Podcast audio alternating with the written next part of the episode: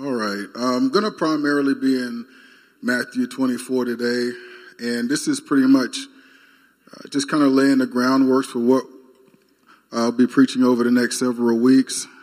Um, you know, the, the title of the message is The Signs of the End of the Age. You know, and that may sound a little scary, a little weird, and all the other stuff. It includes prophecy, and some people are are kind of uh, concerned about that, but we shouldn't be. You know, God wants us to know the truth about the end of the age. And He wants us to be prepared for the return of our Lord and Savior Jesus Christ. You know, that shouldn't just take us, we shouldn't be shocked. That shouldn't take us by surprise. We ought to be able to discern the signs. Are you hearing me? So, what I'll be preaching on over the next several weeks is referred in Scripture, chapters 24 and 25 of Matthew, as the Olivet Discourse. Jesus is teaching on the Mount of Olives. And this teaching is on primarily on the end of the age and what signs we should we should be uh, aware of concerning the end of the age and when he will be returning. You know what? I'm excited about his return, aren't you? We should be looking forward to that, not looking at events or worsening conditions and being worried about how bad things are going to be next year or five years from now or 10 years from now. We need to look forward to, to that event that these things are pointing to, which is his return. And we of all people, if we don't tell it, who will? How we can have a peace in these trying times, how we can be full of the joy of the Lord in these trying times, how we could be full of faith and excited in these trying times is because we are looking to a day when the one who died for our sins will come back to get us and so shall we be ever with the Lord. Are you hearing me? So, Jesus spent two chapters where it's nothing but red. 24 and 25. That means he wants us to know about these times. So I'm going to start in the first verse. I'll read it through and then we'll go through We'll go through it and uh, see what God has to say to us. But it says here in verse 1 Jesus left the temple and was going away when his disciples came to point out to him the buildings of the temple. But he answered them, You see all these? You see all these, do you not? Truly I say to you, there will not be left here one stone upon another that will not be thrown down, which had to be a shock to him. And as he sat on the Mount of Olives, the disciples came to him privately, saying, Tell us when will these things be, and what will be the sign of your coming and of the end of the age? So they had a question about these things. Now, Jesus got through, just got through in chapter 23, he just got through ripping all the, the religious leaders, calling them hypocrites. They're like whitewashed tombs and things like that. He just, he just basically told them the truth. We can say he went off, but he just really told the truth.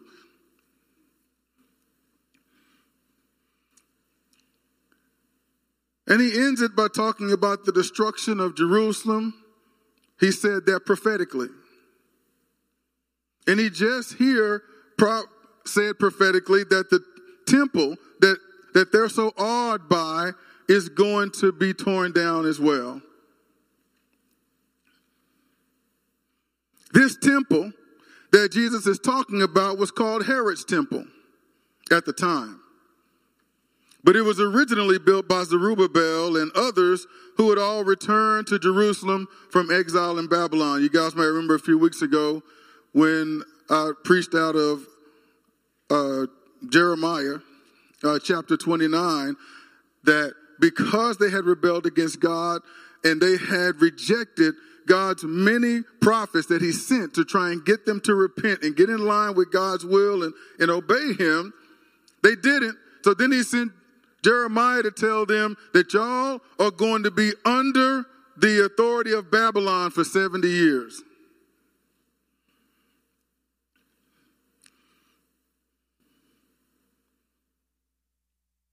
The temple that Zerubbabel built paled in comparison to the great temple King Solomon built. When they were laid siege to by Babylon, the great temple that Solomon built for the Lord was destroyed. Now, this temple was special. David wanted to build this temple himself. He wanted to build a special temple that was unrivaled, that was a wonder of the world for God to be in. But God said, No, you can't do it. You're a man of war. Your son Solomon will do it because he's a man of peace. And Solomon and David said, You know what? I probably can't, I can't build it, but God didn't say I can't get everything ready and prepared for my son to build it. And so they built, Solomon built this temple.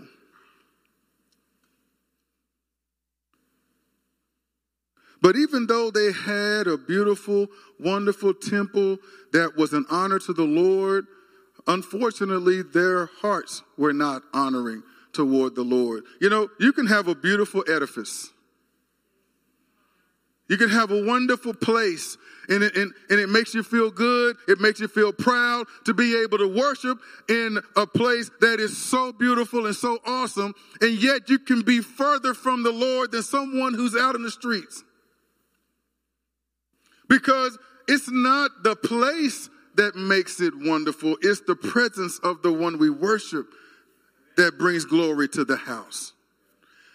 Solomon's temple looked glorious, but it was destroyed because they did not honor the glory of the Lord. And we need to concern ourselves with that. The things that God blesses us with, see, the temple of Solomon was a good thing.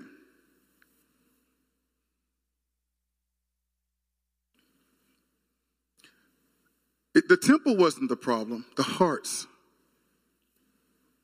were the problem. Let us not be proud of the, so proud of the country that we live in, or so proud of the church building that we worship in, or, or so proud of the houses and things that we have, that, that, that our hearts get cold towards the one who gave us all those things. We need to have a heart that says, you know what, I'd rather be live in a shack filled with the spirit of the lord full of god's glory and, and, and walking in his will and, and, and doing the things that i know he's put me on this earth to do. I'd rather be in a shack doing those things than to be in a mansion absent of his presence. And so when they failed to honor god god put them under the yoke of Babylon. But eventually that 70 years ended. Zerubbabel, Ezra, and many others that came back from exile into Jerusalem, God moved on them to build a temple. It wasn't as wasn't as good looking as the first one that Solomon built.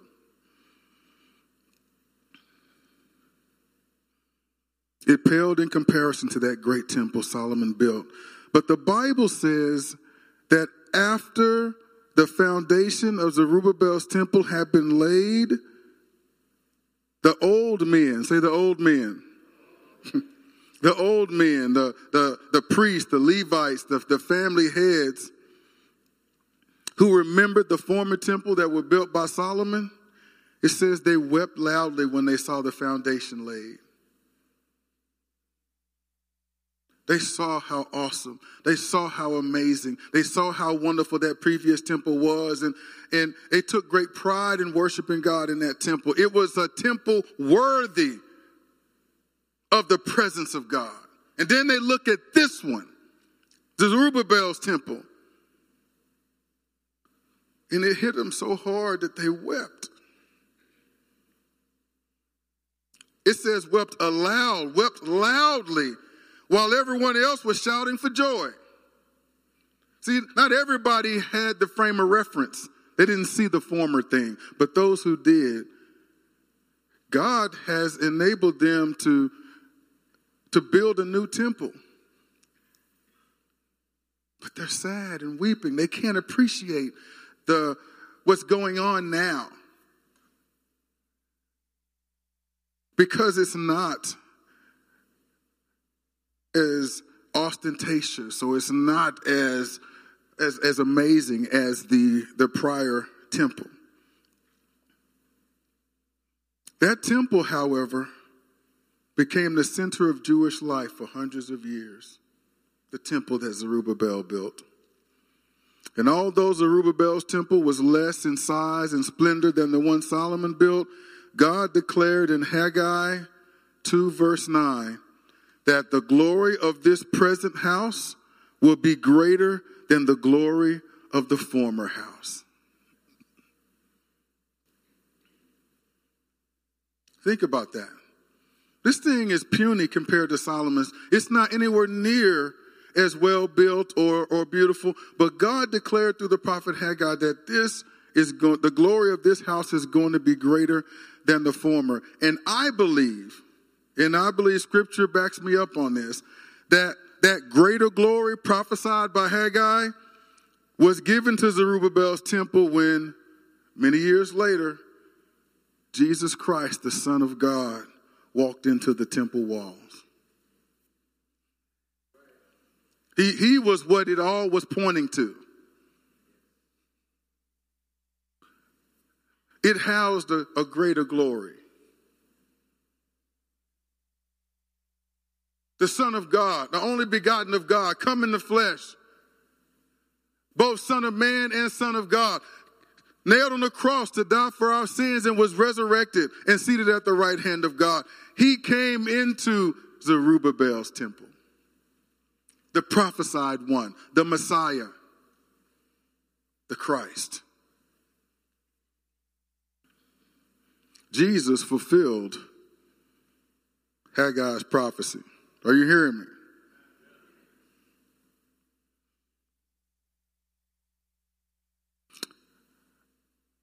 So, like I said earlier, it used to be Zerubbabel's temple, but it became Herod's temple, not because Herod knocked it down and built another in its place, but because he expanded it, enlarged it, added to its splendor. He began this building project about two decades before Jesus was born. And he didn't finish it until about three decades after Jesus died on the cross and resurrected. It took them 80 years to build this temple. But at the time of this Olivet discourse, it is in the process of being reconstructed. It's not, like I said, it's not going to be completed until after Jesus had suffered on the cross and resurrected.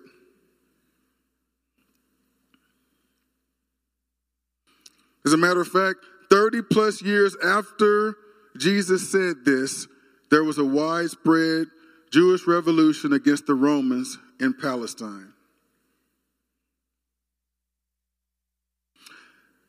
And the Roman soldiers crushed the rebels. In AD 70, about 37 years after Jesus' death and resurrection, the temple and Jerusalem was leveled just as Jesus said would happen. That prophecy was literally fulfilled. It was a glorious looking house for the Lord Herod's temple. It rivals Solomon's temple. But you know what? That magnificent temple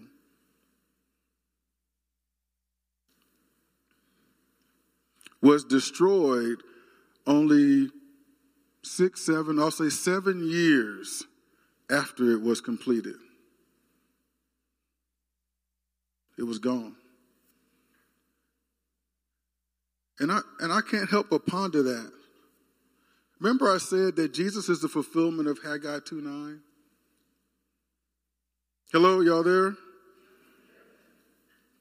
The glory of, the, of this house will be greater than the glory of the former house. You know, and if King Herod had his way, which he did, he, he finished the new temples, the Zerubbabel's temple, and it went from being this puny thing that made the old folks cry because it wasn't anything close to Solomon's temple to, it, became something that rivaled Solomon's temple in size and in splendor. And yet it only lasted seven years. Now, this is just me, so if, if it's wrong, then, I, then, it's, it, then it's on me. But I, I believe that Jesus was already the fulfillment of that prophecy. His presence in that temple made it to where it held a, a greater glory than that of Solomon's. But we being who we are, mankind, if just like they used to swear by the temple of Zerubbabel, you could get killed for blasphemy if you spoke against the temple. The temple got to be more important than it should have been. They valued the temple seemingly more than they valued the presence of God. And so, if they did that with Zerubbabel's temple, why wouldn't they do the same with Herod's temple now that it's rivals Solomon's temple? And God didn't want any confusion about what actually was the fulfillment of Haggai 2 9. The glory of the present house will be greater than the glory of the former house. The present house was Zerubbabel's temple. The changes that were made to it, it ceased to be the present house at that point. It became something different, a modified version of it.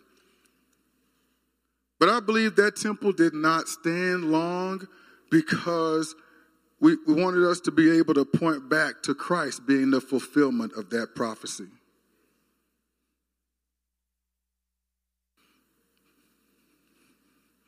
And God didn't want our attention and our focus. He didn't want our temples and our churches to become idols. There is only one God.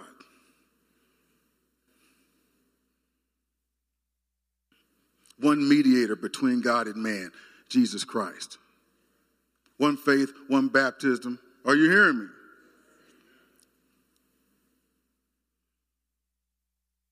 It's not in the temple, it is in the person of Christ. So this prophecy was fulfilled, literally fulfilled. And the literal fulfillment of this prophecy establishes what I believe is the establishes the tone for the rest of the prophecies in this chapter.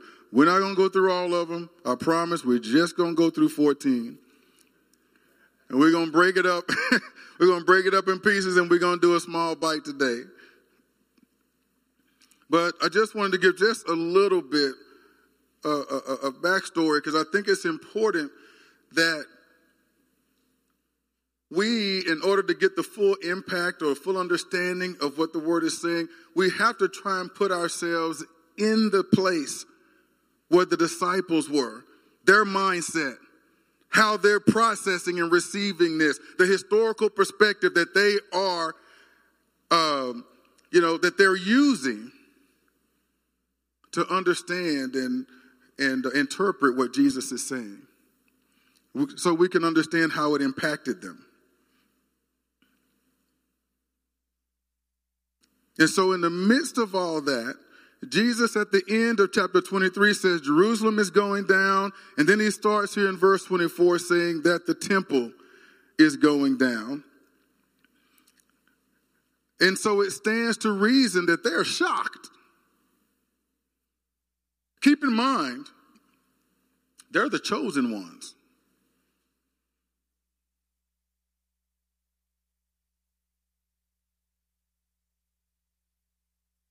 Jerusalem is a special, sacred place. The temple of God is a sacred place. If Jerusalem is destroyed and the temple is destroyed, then when you come back, Lord, what are you coming back to?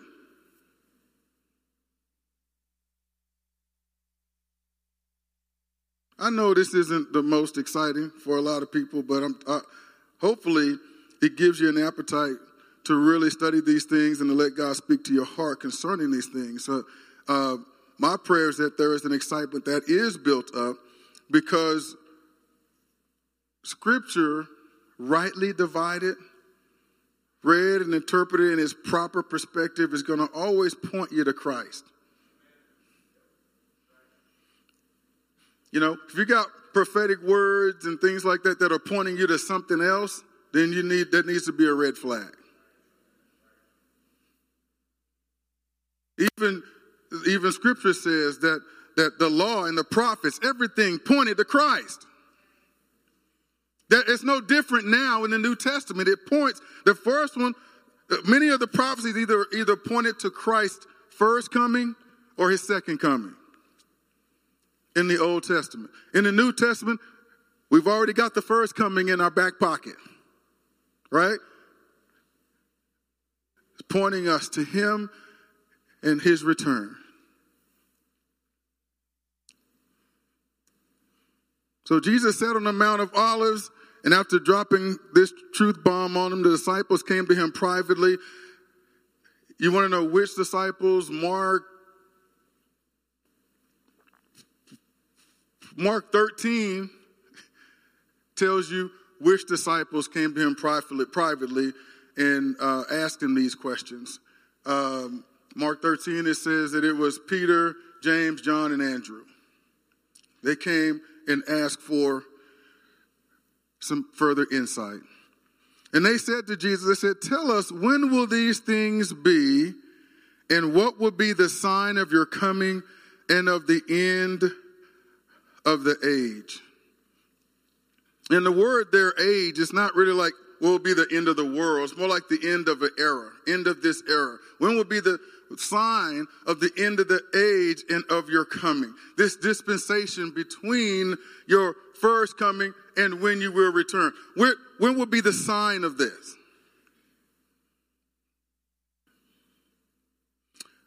Jesus doesn't really answer the first one. Uh, he kind of does in answering the second question, but uh, Luke uh, 21 verse 20 i didn't i didn't give them that. Uh, answers it when he says but when you see jerusalem surrounded by armies then know that its desolation has come near. Remember i said at the end of 23 he said jerusalem is going down. And then he said the temple.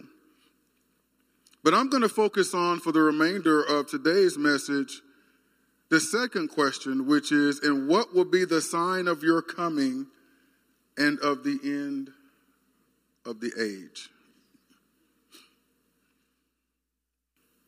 I think it's important for us to know the truth of Scripture concerning these things, the, the proper perspective and focus that we should have as believers in Christ during these last days. And Scripture should be our guide as we endeavor to walk through these t- difficult times that we are in? What will be the sign of your coming and of the end of the age? And Jesus begins his answer with a stern warning. And I don't think that we should skip past that.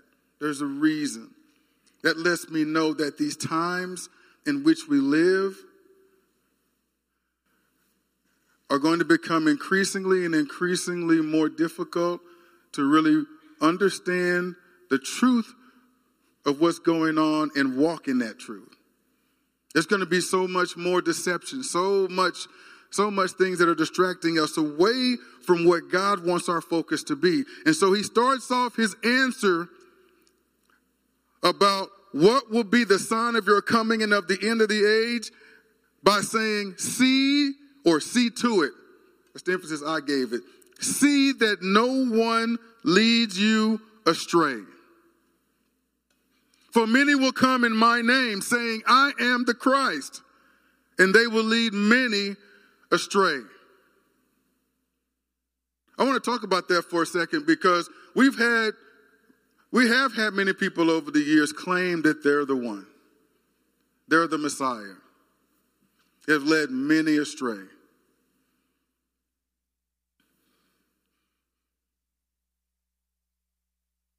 And this is just me where it was just impressed upon my heart as well that I know that we've been encountering for I don't know how many years now, and and and the church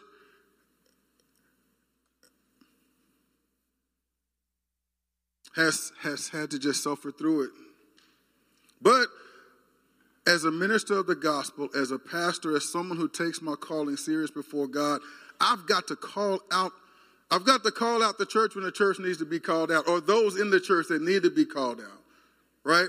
Because when it says many here saying, I am the Christ, oftentimes I hear it talked about that there are people coming claiming to be Christ, right? But that, that word also means anointed one.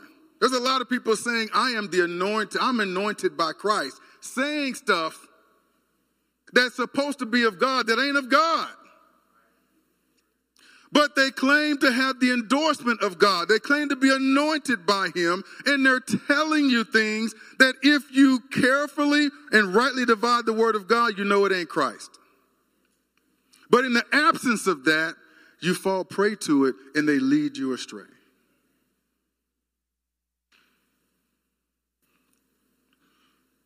But there are many that will come claiming to be claiming to be the Messiah. I don't believe by and large, the church, those of us who are really saved, if someone claim, com, comes claiming to be Jesus,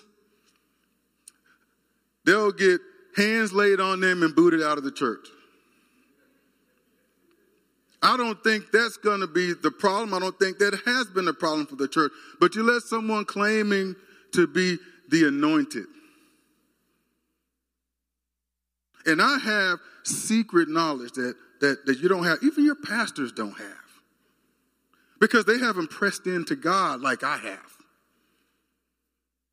And I fasted for 40 days, I fasted for 90 days, and we prayed and we've done all these things. And God gave us this special knowledge. And and and and you need to not listen to your elders and your pastors and your teachers and your fivefold ministry. Just just just sign up, subscribe for $9.99 a week.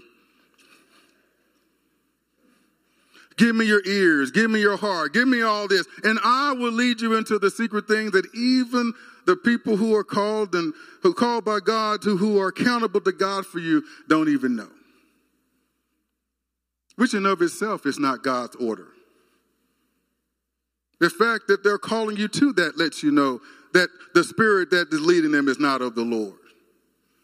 Because they should be pointing you to God's order not trying to take and plant themselves or interject themselves in between the order. And I'm just telling it like it is. That, that that's not God's order, so they're not of God. And we need to shut them down. I don't care how anointed they sound, how anointed they say they are.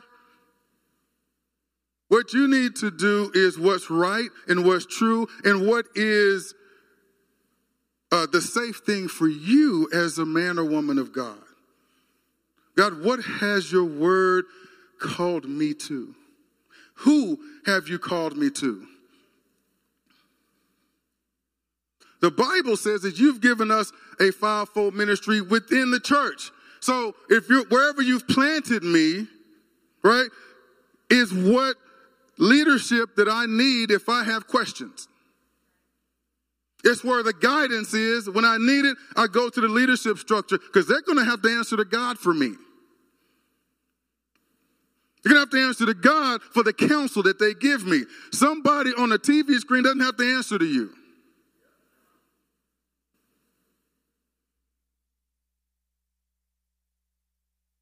And if they and if they miss it, oh, My bad. We'll see how it goes next week.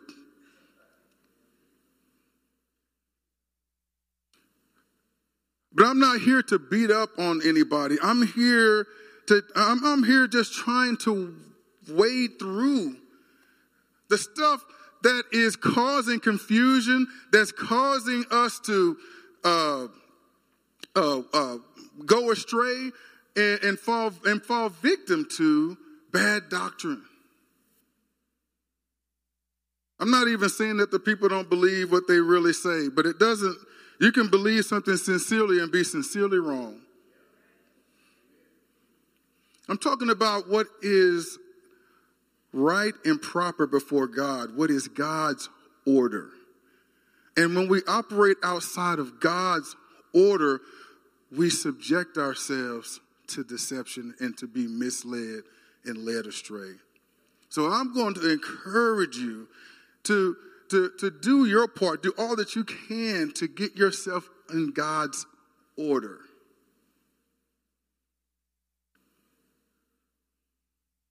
Get yourself in relationship at your church. Get yourself in relationship with the leadership at your church. Invite accountability. Invite discipleship relationship that's going to help you stay on the straight and narrow because in your heart you want to obey God. In your heart you want to honor God.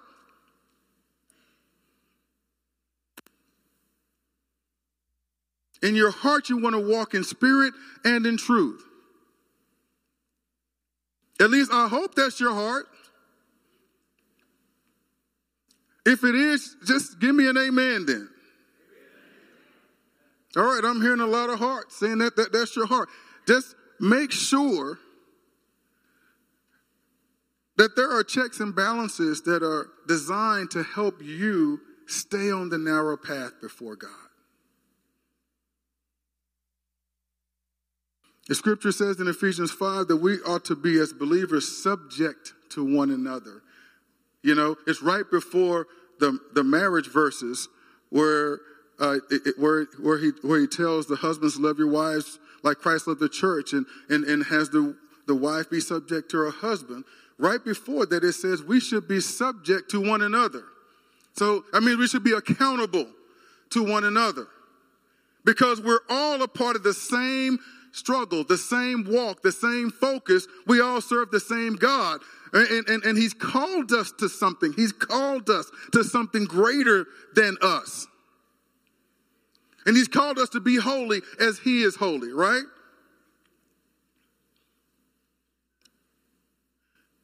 He set up church structure that's designed to help us grow and mature in the things of God so that we're not subject to bad doctrine and, and that we're not tossed to and fro by, by, by any kind of trickery and deceit, but that we're able to stand strong in the word of God, rightly divided and walk in truth because we know the truth, we're able to discern that which isn't.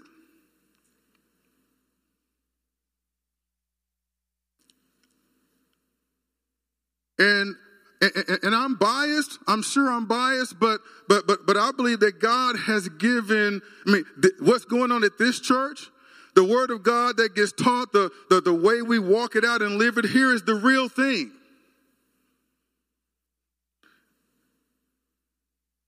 And the Lord has a lot to offer you here. Anyone who comes here, the Lord has a lot to offer you here that pertains to the faith, that pertains to you being able to fight the good fight of faith in running the race that God has marked out for you.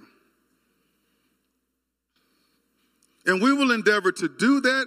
Every elder, every leader, every fellow brother and sister in Christ, we ought to be building up one another.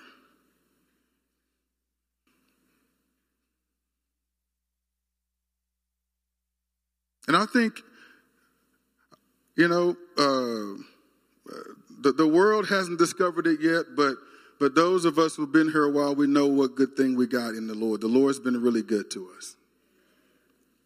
Amen. And and I believe He has even greater things in store for us and, and, and lives that He wants us to impact. But He says, see that no one leads you astray. If He's warning people about that, that tells me a sign of the last days is that the deceit, the, the, the potential for deceit, the potential to be led astray is great. So before I tell you about the sign of the end of the age, I'm going to give you this warning. Don't be deceived. Study to show yourself approved unto God, a workman that need not be ashamed, rightly dividing the word of truth.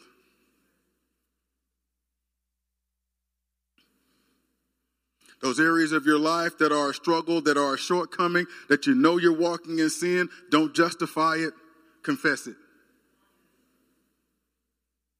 Don't make us have to chase after you to try and, and, and help you mature in the things of God. Chase after us in your pursuit of maturity in Christ. Invite the accountability.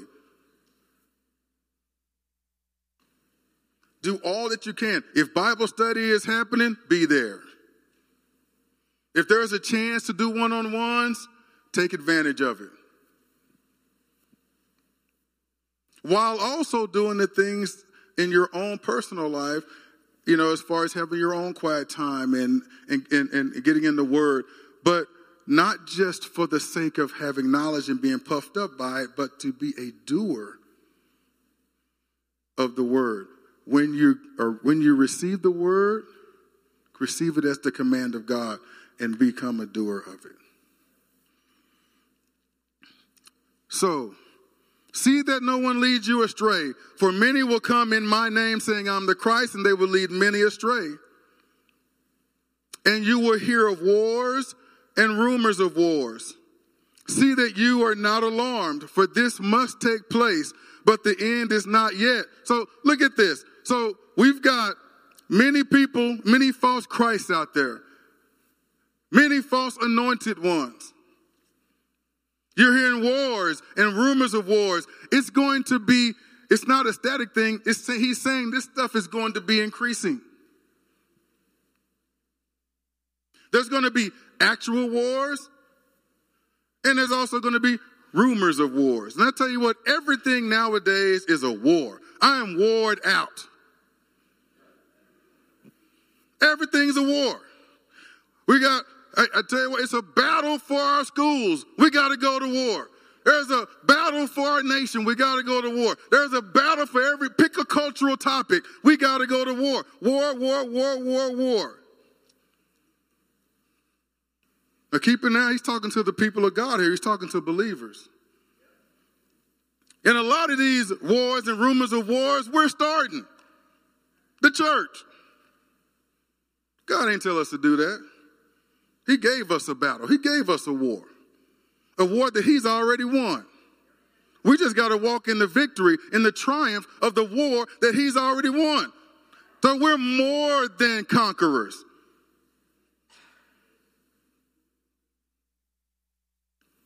We didn't have to get this victory that we that we have. It was won for us. Yet we are triumphant we benefit from his triumph. He defeated the devil. Doesn't mean the devil still isn't working out there. But we sounding the alarm as though the outcome is in doubt. Think about that. How can the outcome be in doubt of a war that's already been won? So it's not that we shouldn't acknowledge that there are problems out there in the world, but we of all people, we're the only ones that can tell people that, hey, I know it looks bad, but, but God. I know things are to make look like they're taking a turn for the worse. And who knows what tomorrow will bring, what next year will bring, what the next decade will bring, but God. People ought to be able to look at us and see how is it that you have such peace? How is it that you're keeping your wits about you and your head on straight? How is it that you're not wringing your hands and worried just like everybody else? And it's like, because I have a God in heaven.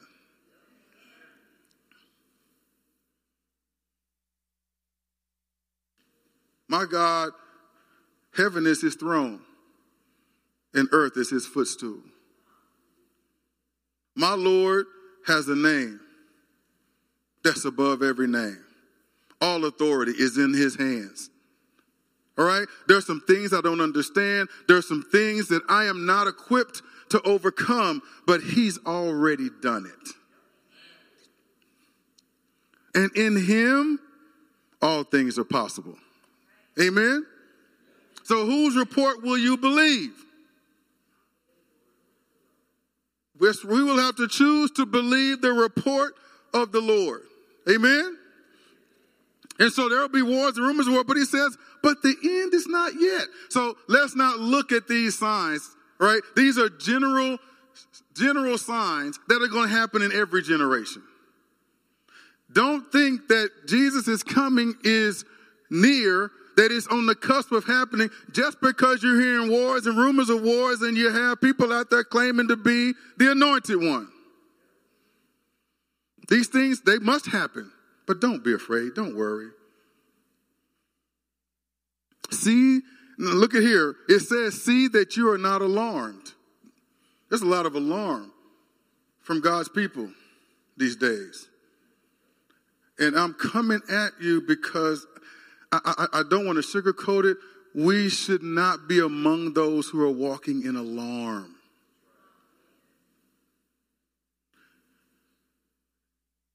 Those of us who have tasted and benefited from so great a salvation, let's not cheapen it. Let, let, let's not diminish it in the eyes of others because of our fears and our alarm over what's going on. These circumstances, look, I'm not just looking at the circumstances. Scripture says I should be looking above.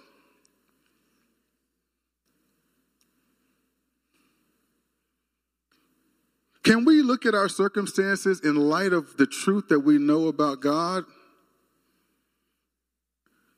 Not only can we, but we must. If we are to see them in the proper perspective, we have to look at them in light of our God. Because our citizenship is in heaven, right? The promises of God are yes and amen, right? He is the same yesterday, today, and forever. He is God. He is, there is none beside him, nor will there ever be. Generations come and go. Wars come and go. Conflicts come and go.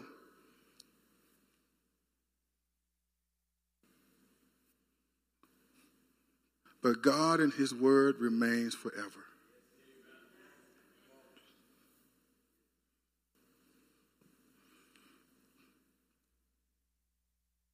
And so I hope as we're reading this, you're personalizing it and taking it as your own personal command. Okay, God, you're telling me to see to it that no one leads me astray. And what do I need to do in order to do that?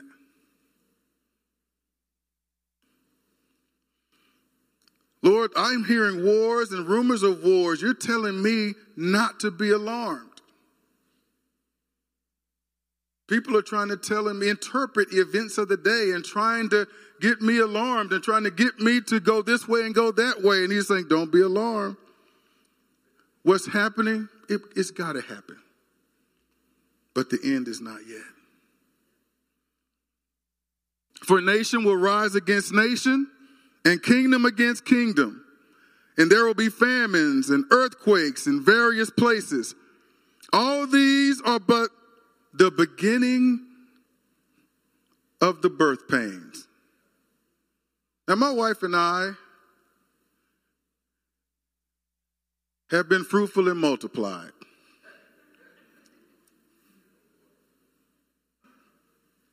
We've got four beautiful girls God has really blessed us with them, and they have truly been a, blessing to us, um, even through the challenges that they've presented us. But one thing I've learned through observing, because my wife is the one that gave birth, and uh, you know, I was there. I was there in support, but she did all the work. The birth pain. Once the contractions start, you know, when, when, when it's time, the closer you get to time to give birth to that baby, when those contractions start, once it starts, once labor starts, there's no stopping it. You can't, you know, at that point, Christy can't say, I changed my mind, Lord. You know, you're committed at that point. Well, you committed well before that, but but at that point, once it starts, you can't back out. And from the time of that first contraction, the contractions over time are going to become more intense, and the duration of time between them is going to become shorter. So they're going to come quicker and harder, quicker and harder until the final push. And he's saying that all this stuff that he's leading up to, uh, false Christs, rumors of wars, and, and all these wars, nation rising against nation, kingdom against kingdom, famines, earthquakes in various places, all these are but, they're just the beginning of the birth pains. Just the beginnings of the birth pains.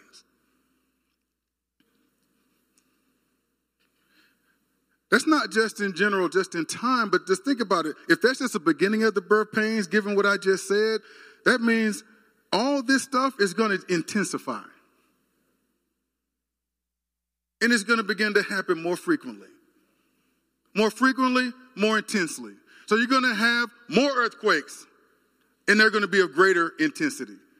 You're going to have more wars. They're going to be greater intensity. You're going to have more false Christ, and the deception is going to be of greater dis- intensity. It's going to continue to get more intense. It's going to continue to happen at a greater scale, all up until the end of time. This is just the beginning of the birth pains. And I think it's important for us to know this, right? We can have pie in the sky. God, just take me out of all this. I don't want to deal with all this. It's, it's bad stuff. I just, I'd rather, you know, I, would rather stay in John 3.16 or something. I'd, I'd rather just, you know, give me a nice psalm that says something uplifting and, and I can feel good about that. But we need to know about the signs of these end times. Because if we don't know them, instead of having a peace and being secure in who we are and knowing what's going on and, and being able to speak out of that and to give comfort and aid and, and, and, and strengthen the faith of those whom God surrounds us with, we're going to be all freaked out, full of alarm, because we don't know what we ought to know. And I'm telling us we got to stop being afraid of these things and, and, and embrace the truth of what God's word says about the end days. So that when the counterfeit comes, we're able to rebuff it. You know, uh, that there's no space in here or in here. There's no space in my mind or in my heart for your counterfeit because it's full of the truth. And if what you're presenting isn't truth, it gets the hand. Right? I'm just waving it away. Because I know what God's word says, and I will believe the report of the Lord. Amen? So nations will rise against nations. We have all that. Uh, kingdom against kingdom, famines, earthquakes, all those things. Keep it on reading. Then they will deliver you up to tribulation and put you to death, and you will be hated by all nations for my name's sake. And then many will fall away and betray one another and hate one another. And many false prophets will arise and lead many astray. And because lawlessness will be increased, the love of many will grow cold. There is so much there, and I, I, a lot of it is self explanatory, but uh, it, it's hard not to spend some time there and, and just and just soak those words in. Right? There will come a time when we'll be delivered up to tribulation. It's almost like it's personifying tribula- tribulation. Going to deliver you up to tribulation.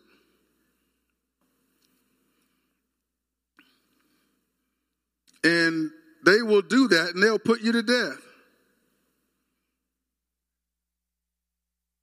there's going to come a time, and it's already that time in many countries, but there's going to come a time when just as Christianity started, where professing Christ meant you potentially put your life on the line. They were willing to kill you to stop the gospel from spreading.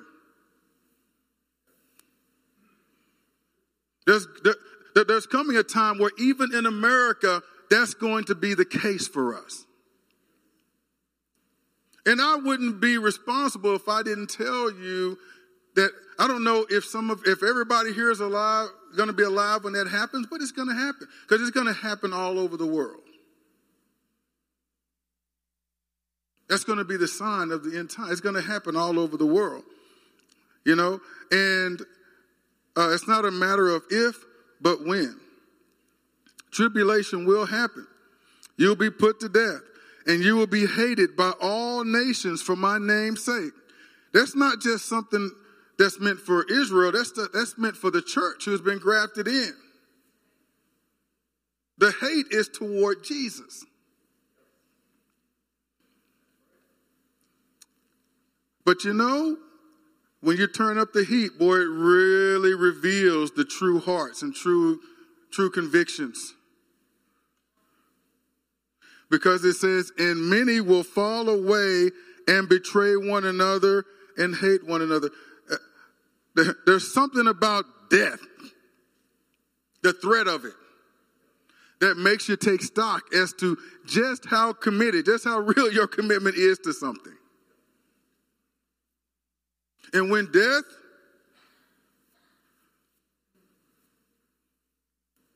is threatened, there will be many that will fall away. I, won't go to that passage, but there was a passage that uh, Paul talked about in reference to a falling away, and he was saying that, and he, he points out they fell away, but that's because they never really were with us in the first place. You know, they might have been in the church, but they didn't really belong to Christ. You know, in an environment where where you can hide, where you can play the role, where there is no real threat and so forth. You can have people present that don't have a sincere relationship with the, with, with the Lord. I'm not saying that that's anybody here. But whatever that number may be, there's going to come a time when you're going to have to pick a side. And if you really belong to Christ, then your life is not your own. You're going to have to be willing to give that and pay that price, if so be it. Because if it ain't, then that's too steep a price to pay for somebody that's just faking it.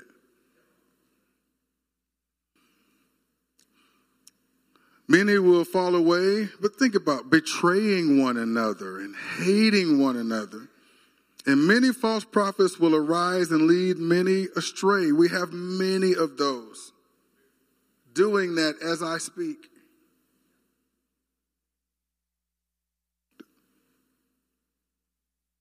There's prophetic words going on everywhere, and so many of them don't even have any authority that they're accountable to. But their bank accounts sure look nice. I wonder what their true master is.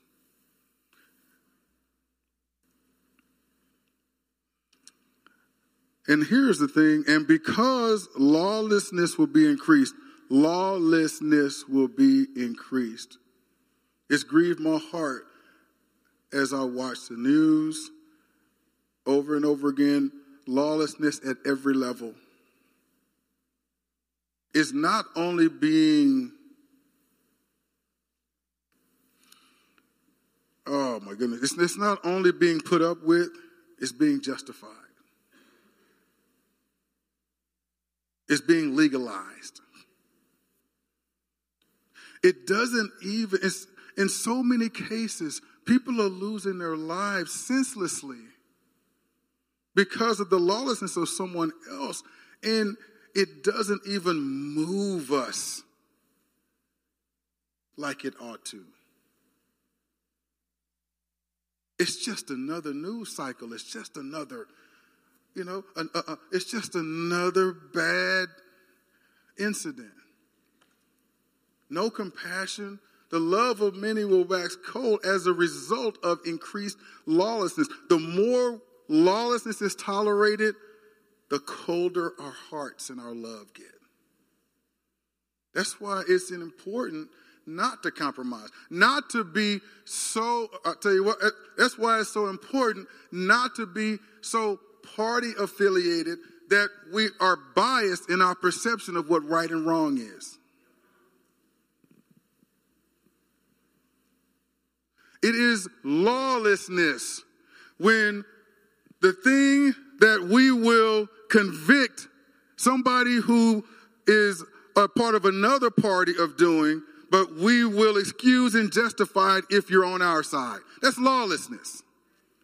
Because if it's justice and righteousness is it's true no matter who does it. It should hit us the same way no matter who does it. And we should make a stand for truth. You can't make a stand of truth if you're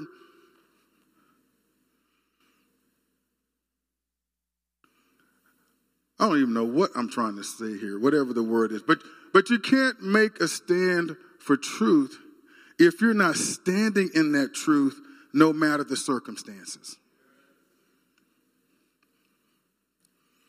If you're doing that, then you're not standing for truth. Jesus isn't really Lord of your heart at that moment. You have booted him out of the throne of your heart and you have grabbed the reins and you're making judgments based on your whim. That's, that's the kind of mentality that allows for lawlessness to become pervasive. But because, there's a correlation there, because lawlessness will be increased, the love of many will grow cold. But, everybody say, but, the one who endures till the end will be saved. See, I gave you a lot of stuff that you're like, oh my goodness, how much more of this can I take? These end times, boy, I, I don't, I don't like that. But it says though, the one who endures to the end will be saved. And this gospel of the kingdom will be proclaimed throughout the whole world as a testimony to all nations and then the end will come. Right? You want to know a surefire sign? The thing that will be the, the, the, the predicate factor, the thing that will happen before the end comes?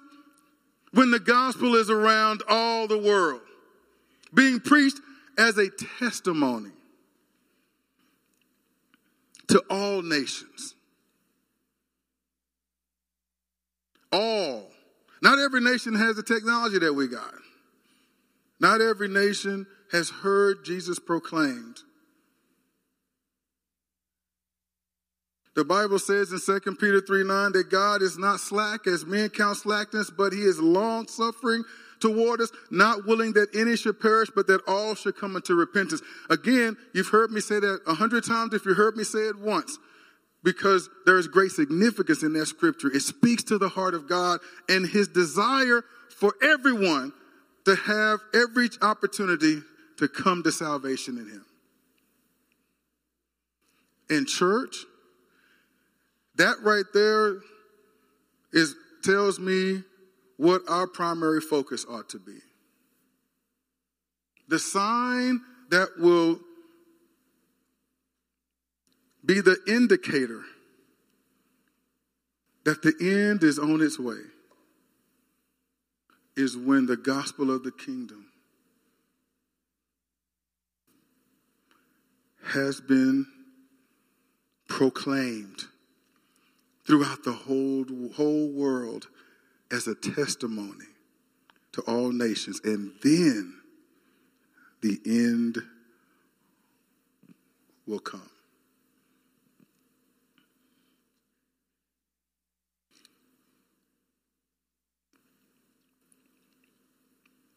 Over the coming weeks, we're going to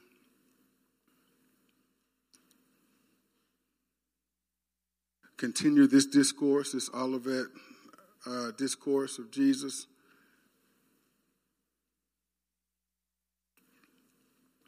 We're going to cover some other scriptures that's going to bring to light. We're going to eventually cover things, not only the end times, but the, the rapture and, and, and, and all those things. I believe God wants us to have clarity on all of that. And uh, these don't have to be choppy waters that are difficult for us to understand um, or to walk in obedience to God in. Um, but in conclusion, before I wrap it up, I've referenced the end of Matthew 23 a couple of times earlier in the message. I'm going to go ahead and read it now, verses 37 to 39. This is part of what precipitated the question that James and John and Peter and Andrew asked. O Jerusalem, Jerusalem, the city that kills the prophets and stones those who are sent to it. How often would I have gathered your children together as a hen gathers her brood under her wings, and you were not willing? See, your house is left to you desolate. For I tell you, you will not see me again until you say, Blessed is he who comes in the name of the Lord. Blessed is he who comes in the name of the Lord. So Jesus here is revealing a little bit of what the conditions will be like surrounding his second coming. And when Jesus comes again, the Jewish people will welcome him as the Messiah in a way that they did not welcome him as when he came the first time. And he's telling them he left that temple, he never returned to that temple again. That's the last time he was in that temple. Then he went to the cross. He said, I'm going to come again. Y'all not going to see me again until that time when I return. And you're going to go through it, boy. Jerusalem, Israel, the whole world is going to hate you. You're going to you're going to endure so much.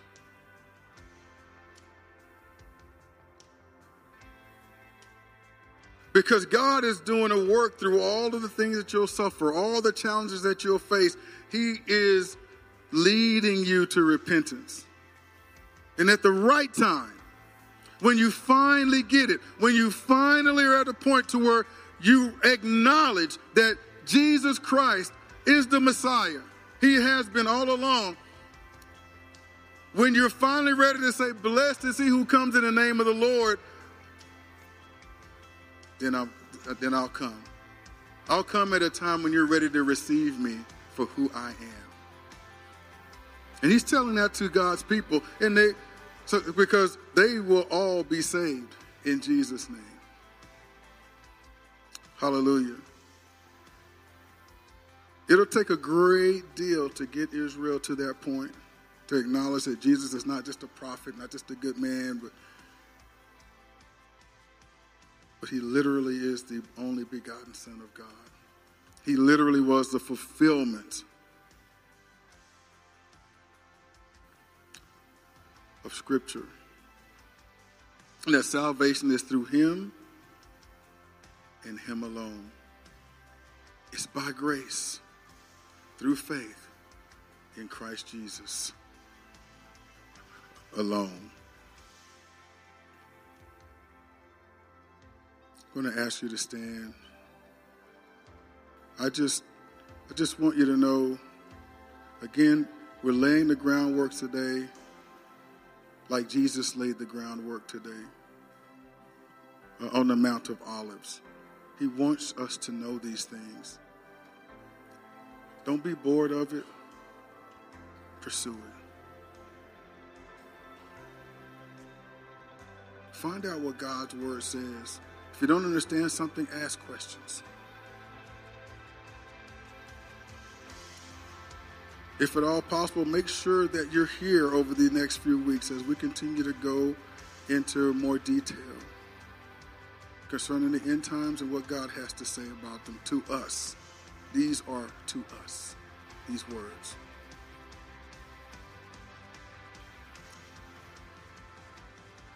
Father God, in the name of Jesus, I pray that uh, every heart is open and receptive, receiving the word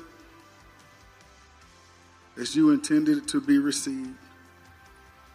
I pray our hearts are asking the questions that your disciples asked on the Mount of Olive, uh, on the Mount of Olives during your Olivet discourse. What will be the sign of your coming and of the end of the age? Your word says the testimony of Jesus is the spirit of prophecy.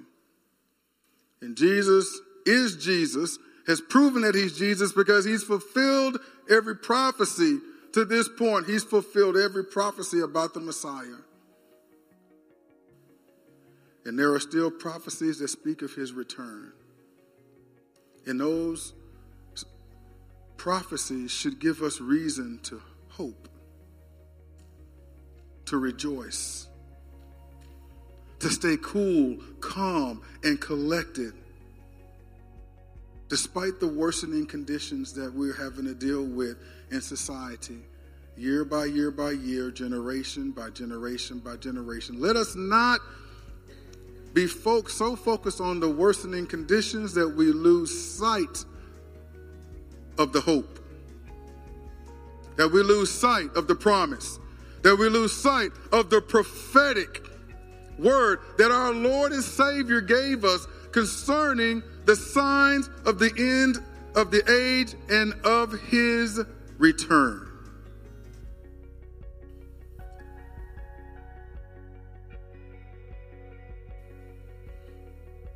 Father, I pray that we have a conviction that causes us to go into your word and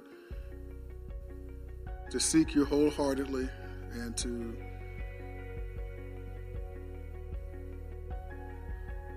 learn the truth of your word in this matter. We give you glory and we give you praise. And, and Father, I pray that if anyone here has any doubts about their relationship with you, whether or not they have one with you or whether or not they've compromised their relationship with you, Lord, I pray that you give that person the courage to, to come. If, if that in any way describes you, I want to, I just want to embrace you and I want to talk with you and just encourage you in the Lord. I know that Jesus loves you so much that he died on the cross for you. The Lamb of God died for your sins. And he wants relationship with you. There's no sin that you've committed that He will not forgive. There's no flaw that you have that makes you unlovable to Him.